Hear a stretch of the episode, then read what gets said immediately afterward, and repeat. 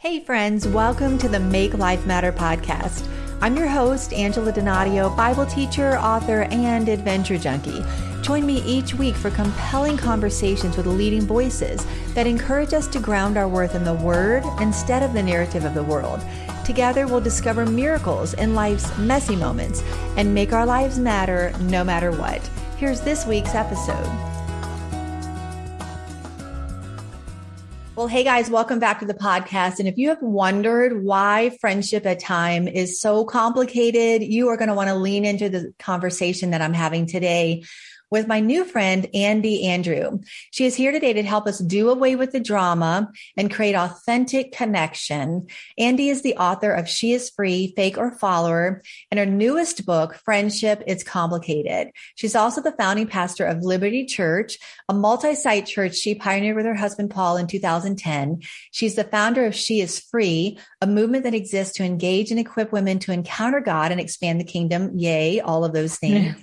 and, uh, uh, she's also focused on her raising her four kids. She's writing books. She's creating for her podcast, Coffee with Andi, and she's traveling to invest in other churches and lives all around the world. And she took a break from her busy schedule to be with us here today on the podcast. So welcome, Andi. I'm so excited to have you here. Oh, thank you so much for having me. I'm so glad to finally meet you. me too. Me too. We've I've kind of followed you for a while and we have mutual friends. So I'm so excited to finally get to sit down and talk. I loved your new book. I have it right here. Mm-hmm. Friendship It's Complicated. And I can't wait to dive in and talk about it. Um, but before we do that, I just I kind of skipped over some of the parts of your life story. And I would love to know a little bit about you grew up in a, you know, felt a, a pull toward Australia. You lived in Australia yeah. for a while and then this moved to New York City. So share a little bit about your backstory for people who may yeah. be new to you. I would love to. So, I mean, I grew up in a town called Spokane, Washington. Not too many people hear about it. It's right on the border of Idaho, a, a hop, skip, and a jump to Coeur d'Alene, Idaho. Um, and so I grew up there in really a quite a controlling church environment. So I walked away from God at a very young age. And um, fast forward to the summer of 1998, and I radically encountered Jesus at this mm. other church that my parents took me to and I get saved and um and just found out that there was a Bible college in Australia. And I thought why not? Like always a little bit adventurous and up for like something fun. So I just really prayed and sought God and thought well why not go? And I did. And within the first few months met my husband. We were dating 6 months later. And 6 months after that we were engaged. And 6 months after that we were married. Wow. Yeah. And um never did I think that I would live a huge chunk of my life. Some of my formative, really Christian years, my 20s were in Australia. Hmm. So I lived there for almost 10 years, had my first three kids. I don't know about any of the listeners, but I had three kids under the age of three, which was a wild time. And, you know, actually, my first book was birthed out of that time when I had a bit of a breakdown after that, you know, because, you know, I, have always, yeah. it is a lot. And I've always said, you know, getting married shows you how selfish you are and having children shows you how angry you are and all my issues mm-hmm. just started coming to the surface mm-hmm. and um anyway so lived there. And then gosh even when when i had my firstborn i felt i i had a prophetic dream. I hope that's okay to say that we were in in new york city because i know some people dreams are biblical. They're in the old yeah i love it. Mm-hmm. and i had this dream and i saw the back of three children and we were on the subway on the way home from a church that we had planted. At that stage when i had that dream we only had one child.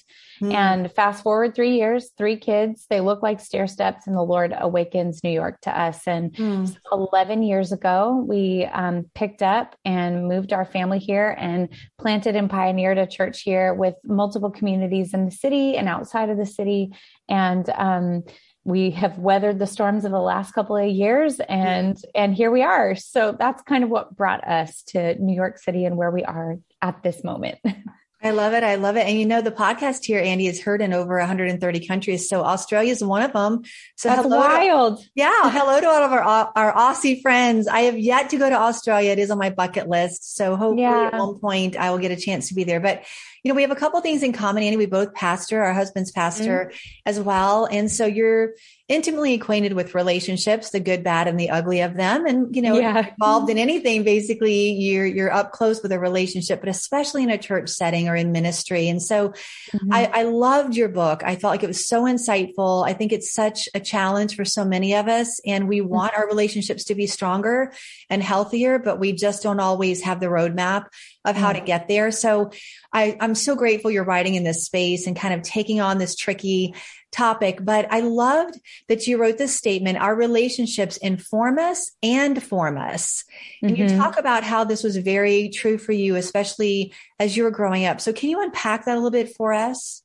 Yeah, I I would love to. That for me has is such a major statement because what I realize is truly all of the relationships around us they form us and they do inform our lives. So thinking about those formative relationships that we have, our mother and our father, or lack thereof, and how those very much form the way that we view all of the relationships around us and the way that we look at the world. There is some of it that is nature and some that is nurture, right? So um, but the very first chapter in the book is called The Woman Wound. And I, I start with the woman wound and we go on a journey and we end with becoming spiritual midwives, but we have to start, we have to go back to move forward. We have to allow Jesus to heal those places in our hearts and lives that have been wounded so that we stop blaming other people for all of our issues. So, what I realized when it came to relationships with other women, I mean, I got to this point about five years ago where all of my female relationships, the close ones and the not so close ones, they were kind of burning to the ground around me. And I felt like the Holy Spirit said to me, Hey, Andi, you are the common denominator in every relationship that you're in. So I started to dig deep in there and realize that, you know, a lot of the ways that I looked at female friendships were through a lens of my relationship with my mother. Sure. And so I realized I had to unpack that woman wound, that mother wound that I had. And I want to say this um, that my mother and I have a very restored relationship, but growing up, it was not good. And she allows me to write about it. I had to get um, legal permissions to write about it. And she even writes part of chapter one. But what I realized from a young age that I learned from my mother was um, was codependency, if you yeah. will. And that was because um, I was her emotional mother. So um, I was the person, my mom, now I know in hindsight what she was walking through. Of course, I didn't know as a young girl, but my mom would unload on me all of her issues. She would emotionally ask me to carry things that I couldn't fix or carry. She would talk to me about inappropriate things. And that was from the time I was very little till I was, a, you know, a tween, a teen, and a young adult. Sure. And so basically what I realized is that I started to do that in my adult relationships. I started to become have a savior complex, carry things for people emotionally, and they would let me. And then when they realized that I was not enough and I realized I wasn't enough, I would do that whole like self preservation thing and walk away. And so I realized I needed to walk in healing in that. And that's really the premise of where the book starts is that we're going to do some open heart surgery to heal. Yeah. Um, so that, because once again, we really, we, we can't control anybody else's choices. We can't control the outcomes of what somebody else does. But what we can do is have self control and walk in healing in our lives. And so that's really where we started. Um, and, and so pay attention to the relationships you're in right now and what part you're playing as the common denominator, what part you're not playing too, because there's some mm-hmm. stuff that's just toxic and you need boundaries and there's a whole lot to it. But yeah. yeah I, I, mean, there's so much as you dive into, and I know we only have a chance to scratch the surface, but I appreciated your vulnerability, Andi, in the book and bringing your mom in. There is so much talked about with father daughter relationships. And I know men listen as well here on the podcast, but there just isn't as much that's addressed about woman to woman and especially our formative years. So I appreciate that. I think it's a conversation that needs to be had mm. that maybe hasn't been had enough. So yeah. thank you for leaning into that. I, I, had Mark Batterson on the podcast a few weeks ago and he said something so similar to what you just said. He said, we have to bury dead yesterdays before mm-hmm. we can mm-hmm. imagine unborn tomorrows. And totally. I think we, we just don't realize sometimes that we're, we're dragging kind of this dead stuff into our relationships from, mm-hmm. from formative situations early on. And until we can unpack that, bury mm-hmm. those dead things and then move into and, and, imagine the fact that we can have better relationships moving forward. And maybe you're yeah. listening and feeling like, oh, I'm just struggling with friendship.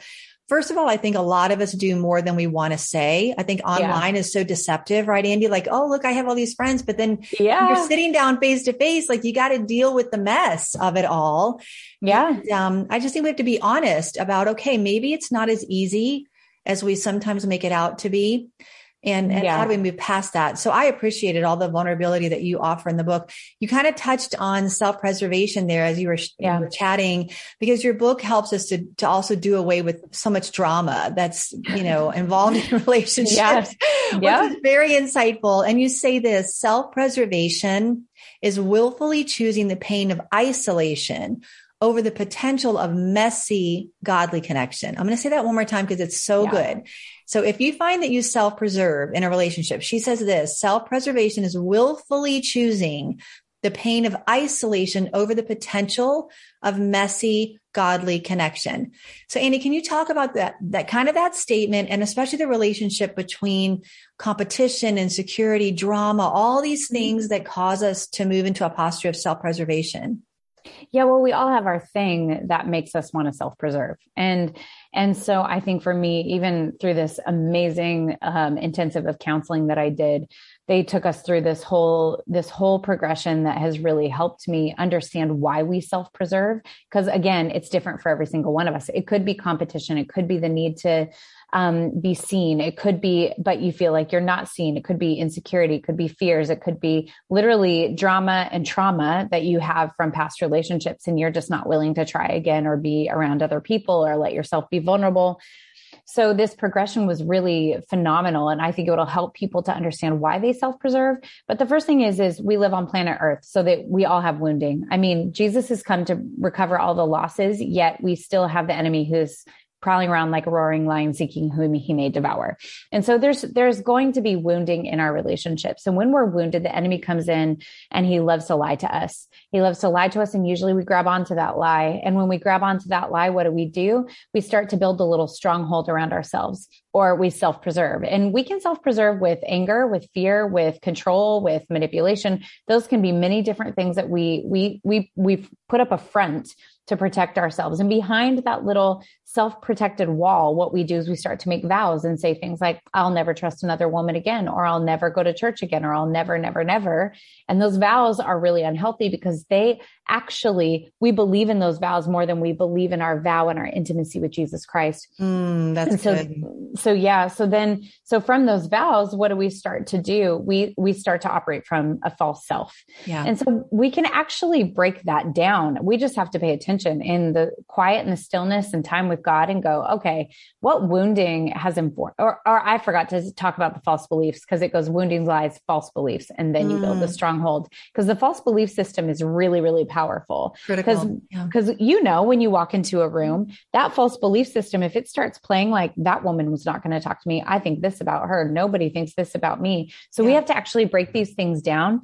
We have to figure out, we have to go, okay, God, where was I wounded? Okay, what's the lie I believe there? God, give me a truth instead of that lie. That's and then we have to ask God, okay, what's a false belief that I'm build, uh, believing? Give me a true belief. Okay, what am I prote- self protecting with and self preserving with? Lord, I repent.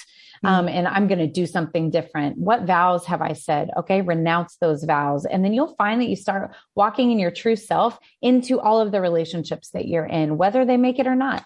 And you start mm. to realize that all I can do is walk in healing and and express the need and the desire for genuine connection and and really um, make some effort at doing that too and so um, to refuse to self-preserve it's difficult and listen i'm really good at it everyone thinks i'm like you're so outgoing i'm like i am mm. and i'm not because we all have wounding that causes yeah. us to want to self-preserve so we have to pay attention to that no, there's so much that you just shared. So good. So much good, rich insight in that.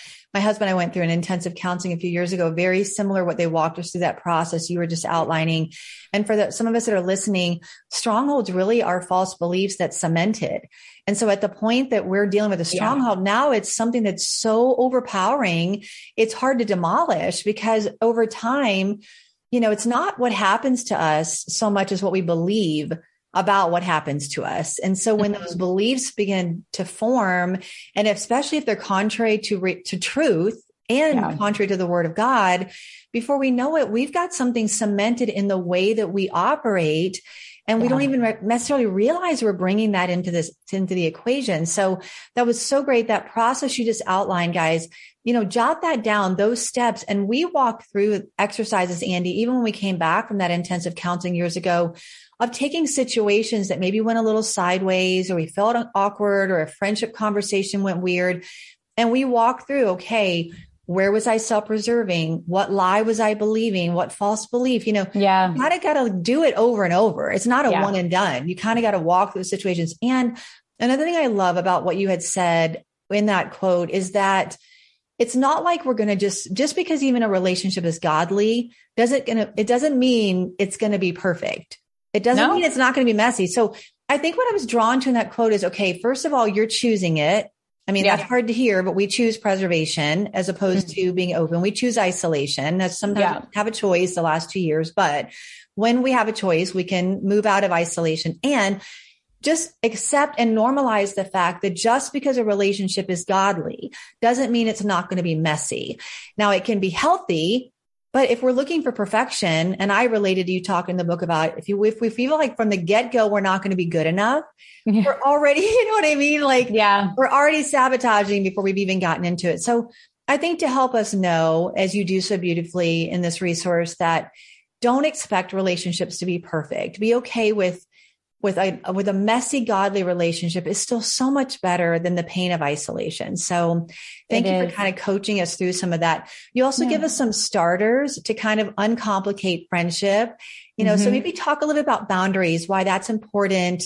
You know, as we're uncomplicating, we, we've got to also still have some healthy boundaries in place. Anything you want to share about that? Yeah, I would love to. So, even at the end of the chapter on navigating betrayal, which I was like, oh, wow, we're going to go there and write this. Um, I really felt like what I had to help people understand is as you walk through betrayal, you may, there may be reconciliation in a relationship after the drama of that sort of thing, but there may not be. So you have to, mm-hmm. you actually have to grieve that loss. It's really important. But then you also have to put boundaries in place that are healthy. And so I just want to read to you a little, um, snippet of the book that helps us understand boundaries. And I think even when we have a healthy relationship with like one of my best friends, um, I still have boundaries in place. Yeah. And so this is what we have to know is um, I just write this on page 65. My husband preached on boundaries to our community of believers. And in short, here are his reasons why boundaries matter. Number one, boundaries are about valuing ourselves and others. When we practice healthy boundaries, we are empowered to build relationships grounded in love. Number two, there's just three, so don't worry, I'm not going to go on and on. Um, boundaries inform us. If someone crosses one of my boundaries, the world doesn't fall apart, but it's as though a warning light appears on my dash. It's information. Yeah, so and good. number three, yeah. And number three, boundaries protect us. We are each called to guard our hearts. So that includes our values, thoughts, feelings, passions, sins, weaknesses, history, and strengths. And so I think with that, what we have to understand with boundaries. So I mean, I would I would tell everybody to go and read just the Boundaries book in sure. general, you know, by Cloud and Townsend. But I think that alone, even in healthy relationships, whether that's your marriage, with your children, with your friends, um, we have to know what is ours and what is somebody else's. Sure. And I think that that's something where we have to get good at going. Hey, I love you, but that's not for me to fix or carry. I'm going to need you to do the work in your own life with that. When they keep throwing it over the fence to you or breaking down your fence for you to fix it, you know you have a boundary issue. It's informing you. And so those are the sorts of things where we have to just get bold and strong in our relationships um, with other people and also speak your expectations. So unspoken expectations really are the breakdown of a lot of relationships. And don't, and I think if we can just get good at going, Hey, you know what? I, I didn't realize this, but I didn't tell you this is a need that I have. Is that something you're even able to meet as a friend? If not, I totally get it. Um, mm-hmm. Um, because some of us, I mean, I have four kids. I'm not able to meet all of my, I have a couple of really close single friends. And sometimes I, I just have to go, I'm so sorry. I'm just, I don't have the energy nor the time to do that for you. Sure. So we have to get good at communicating those things too. and being okay with other people's expectations where they are different seasons. Yeah. I have friends both younger and older than me. One might have their grandkids all day long and they can't grab a bite for lunch or one might be taking care of their you know, yeah. two or th- two to five year olds. I'm an empty nest. So it's a different seasons can even affect our abilities to to to get together. It's not that we don't want to, but being creative about approaches to it and clarifying expectations. Me as a pastor's wife and a pastor, I'm sure you mm-hmm. relate to this, andi I can't yeah. talk to everybody on a Sunday. Sometimes my no. even my dearest friends don't even see me. So there, there, if there's an expectation that Sunday is some kind of an opportunity to get to know me, or we're going to hang out, or yeah, you know, that's that's not going to happen. So I think. Yeah you know, you have to almost, my friends, I feel like sometimes have suffered because, you know, when you're a friend of, of a pastor or a leader, they have to understand that there's on, especially in public settings, yeah. You're trying to avail yourself to everybody as much as you possibly can, which means being more creative to carve out time separately, you know, for yeah. friends, one on one. And that kind of segues into something I want to mention. There's two key things I wanted to make sure we mention before we wrap up. One was your circles, which I thought was so mm-hmm. good. I want to talk about that. And then you, you start with this woman wound and you end with spiritual midwives, which was so great. And I just want to make sure we get a chance to talk about that for a second. But when we're talking about boundaries, even Jesus, Andi, demonstrated boundaries. So, yeah. you know, to this idea of either we can't have friends or we should be everybody's friend, really either neither one of those things are number one healthy, realistic, and not yeah. even biblical. So yeah. Jesus modeled this these circles, right? Of mm-hmm. 3 of 12 and 72. So talk to us a little bit about how we can be intentional about forming our friendship circles. Yeah, I think for me, when I, because again, when codependency is a lens and an issue that you have to recover from and you have to be aware of, you end up feeling like I do need to be friends with anyone, everyone. I need to be there for everyone. And then you wonder why you're burning out and you're finding yourself in the ER for like mm-hmm. really a physical manis- manifestation of a spiritual problem. You know what I mean? And, yeah, and yeah. bad choices. And so, so I ended up realizing when, even when I was not just writing this book, as I've been trying to live this out over the last five years, Jesus really brought me to how he did friendship. So if I'm trying to fight isolation, if I'm trying to be intentional, he's like, Hey, Andi, even I had a model for friendship. If I'm mm-hmm. to follow in the way, truth, and the life of Jesus, let's follow in the way, truth, and the life of how he did friends. And so Jesus did have his three he had the three men that were closest to him in the most intimate settings of his of, of his life of the mount of transfiguration when his true identity was shown to them. And some of the greatest miracles that he did behind closed doors rising raising jairus's daughter. Um, and when when he was in the garden and crying out to god can there be another way? Even though his friends were sleep praying um, he still brought them with him. You know what i mean and so he had these people that were in the intimate settings with him. And then he had his 12 that he was on mission with, the 12 that he was in discipleship with, the 12 that he spent a lot of time with, but there was a mission at hand. Mm. And then there was the 72 that he sent out, which you can look at that. And then there was the crowds, right? Yeah. So if, if we can look at our own lives and go, gosh, what does that look like for me? Maybe it's one or two, not three. Um, but who are those people that I am truly vulnerable with, that I let my guard down with, that see the hard parts and the good parts of who I am. Who are the people that I'm on mission with? Who is the community of believer, believers that I'm worshiping with? And and you know, then you know your crowds. They're the people yeah, yeah, around yeah. all the time. But I think it's really important that we are intentional in that too. And I even put a graph in the book that I would inform, I would say fill it out in pencil because you just may have to erase and figure it out again. But um, I think for me, that really took a lot of pressure off of me needing to be a performative friend for so many people mm, so and just go you know what? This is what I, I can give to people. Even when I'll get emails, texts, or DMs, and people are like, can we do this? And I'm like, honestly, no, but this is what I can give you.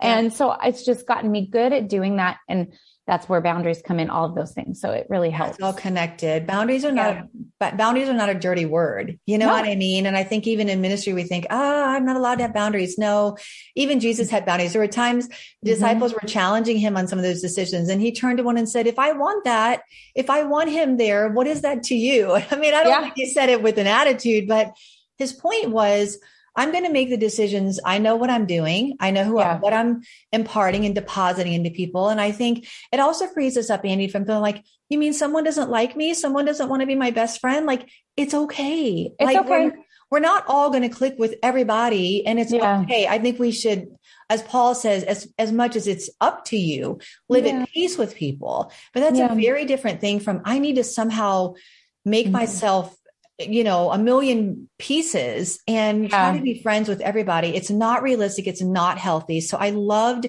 you leaning into Jesus giving us a model. I literally paused reading and sat down and typed into my notes app my three, which actually turned into oh, wow. five. Yeah. then my 12 and then started on like, okay, who would be kind of in that 72? Those are your larger, you know, women yeah. in leadership at our church. So it was so helpful for me. And then I took it a step further, Andi, and I paused and I texted some of them and said, Hey, can we put a Galentine's night on for my 12? And then I said to a couple of my close girlfriends, okay, we haven't gotten together in a while. How about a brunch date or something? And I, oh, I, love I that. sat there and texted all of that. And I felt so fulfilled because I knew I was leaning into what I, I would need the most and not trying to just, oh my goodness. Now we have dinners with people at large, but see, that goes into the 72 or mm-hmm. we'll have a church mm-hmm. event where yeah. I'm not one on one. I feel like what we're saying is, guys, we're talking about the one on ones in your life, the people you allow closest proximity to. Yeah. Um, there needs to be intentionality with that. And there needs yes. to be some,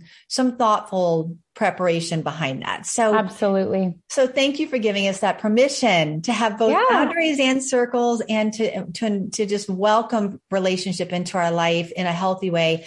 So talk about spiritual midwives before we end. This is a whole yeah. section. I literally finished the book and I was like, that alone was worth the price of that book because your whole section on spiritual midwifery is so great. Just at least give us a definition by what you mean by that.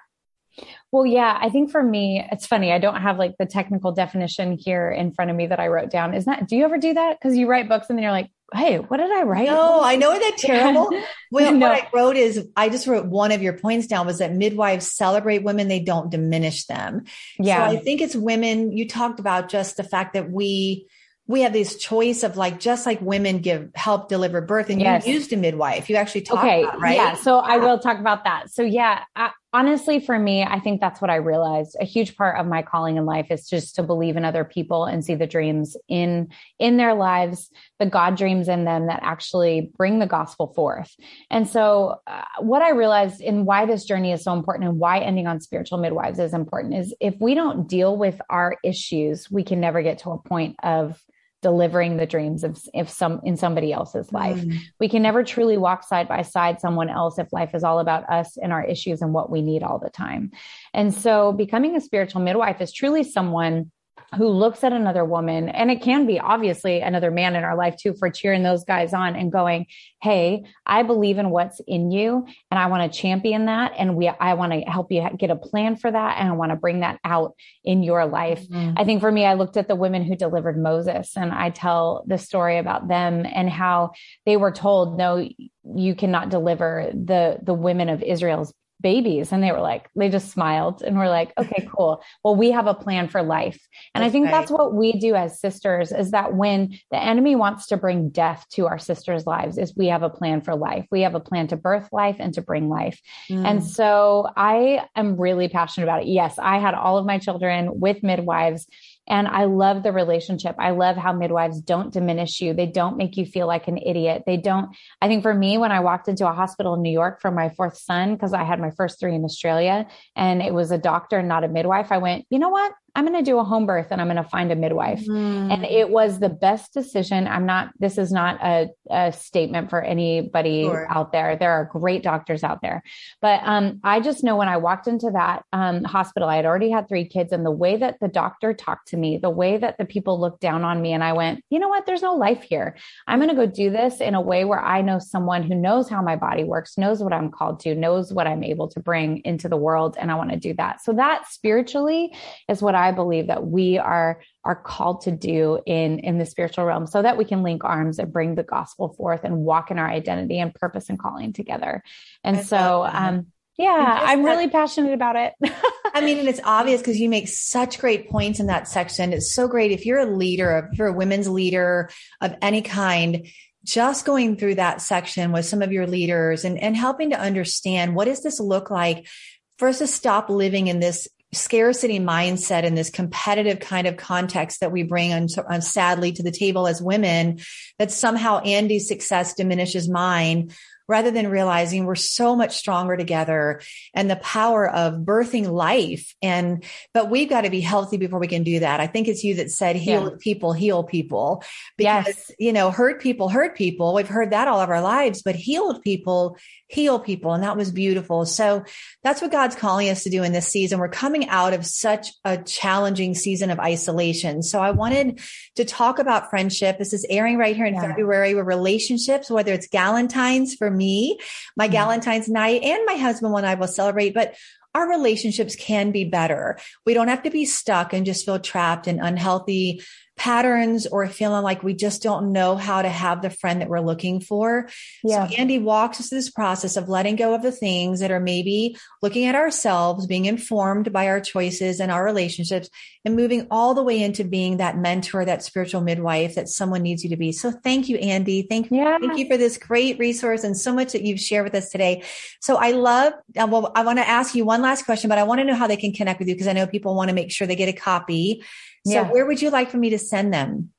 Absolutely. I have to say one more quick thing. Sure. I totally forgot to say that the word midwife actually means together with women. Mid mm. means together and then wife with women. So that's that's the whole thing. Midwife, like together, together. with women. We're spiritually together with women. Anyway, so well, you'll you know see that, that shows us is that from the beginning, you're talking way back in Exodus that God mm-hmm. intended for us to be working. It wasn't just one midwife. They, they worked as a, as Two. a pair. Mm-hmm. Yeah. And there's so many examples of that, but God just lays out, even in the garden, we are better together, period. Yes. So, yes. and if you're single and listening, I'm not saying you have to have a life partner as a spouse in order to have value. I'm just saying that if you are single or married, God is still calling us to be, to have good, godly friendships. Yes. Now, if you are married, your strongest friendship should be your spouse, period. Yeah. But then beyond that, women need to have healthy, godly female friendships. Men need to have healthy, godly yeah. male friendships. So yes, together we can do this. So,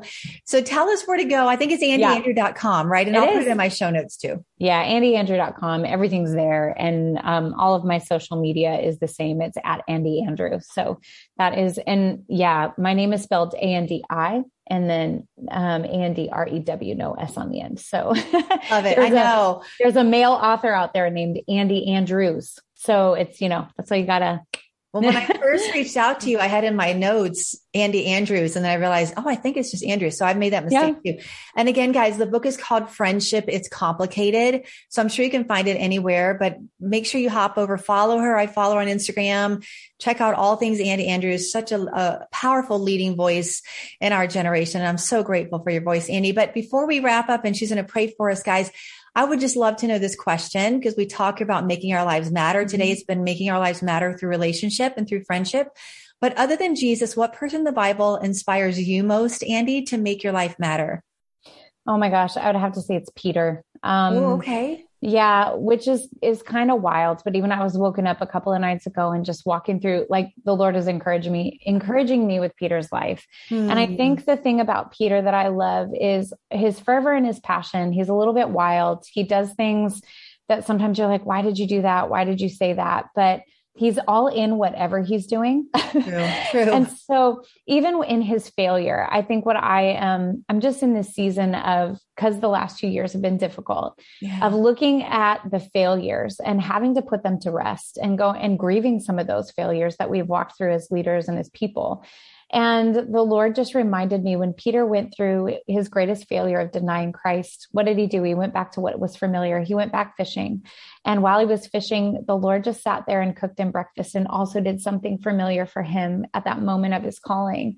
Mm-hmm. And I just think as I look at how Peter comes back to Jesus in that moment and Peter loves him or Jesus loves Peter and asks him, "Do you love me?" Mm-hmm. and and and affirms his calling, "Feed my sheep, feed my sheep, take mm-hmm. care of mm-hmm. my sheep, the lost sheep of Israel." And then what does Peter do on the day of Pentecost? He stands up again. And I think for me, I get emotional because there's been so many moments where I just don't want to stand back up again. And I feel like a total failure in mm. leadership in life. And what does the Lord do when you go back to the things that you shouldn't go back? I mean, Peter was called out of a life of fishing. And Jesus just sits there on the on the shore and waits for him to cook him breakfast and reaffirm who he is. Mm. And so Peter just shows me that no matter what we walk through, where whether we fail or fall or don't do it the best or are criticized for the way we do it. Jesus is always there to send you back in and we can have the strength to stand up again. So mm, so good. I love I peter. goose, i got goosebumps when you talking. I was getting emotional too. And i just i love i love that story and i love the fact that Peter, in his worst moment, denied Christ three times. Yeah. Part of what we talk on the podcast is discovering miracles in life's messy moments. And relationships are messy. But if we look mm-hmm. for the miracle, and the miracle of that restoration is, I felt like for every time, again, now I'm getting emotional, for every time Peter denied him, Jesus restored him. Three times he denied him. Three times Jesus said, Do you love me? So yeah. I feel like for everything that we feel like is a mess up in a relationship. And, and, and, maybe we've just like you said i don't want to get back up. I don't want to try again at friends yeah. hard or i'm too wounded or i'm just too much yeah. trauma or women are mean or whatever we want to say. Yeah. mean girls it's a whole broadway show. I mean yeah. it's a whole broadway show created around this topic. But with God's restoration power, He can restore not only a friendship, He can also restore the places in our heart that have been hurt yeah. and that are afraid to try again. So yes. I can understand your connection to Peter and he gives all of us hope, doesn't he? That, yes, he uh, does. we can still do this thing. But well, before she prays, I just want to read today's truth that matters. And there's a section, a section of the book that Andi gives us five scriptures that provide this kind of biblical roadmap for friendship.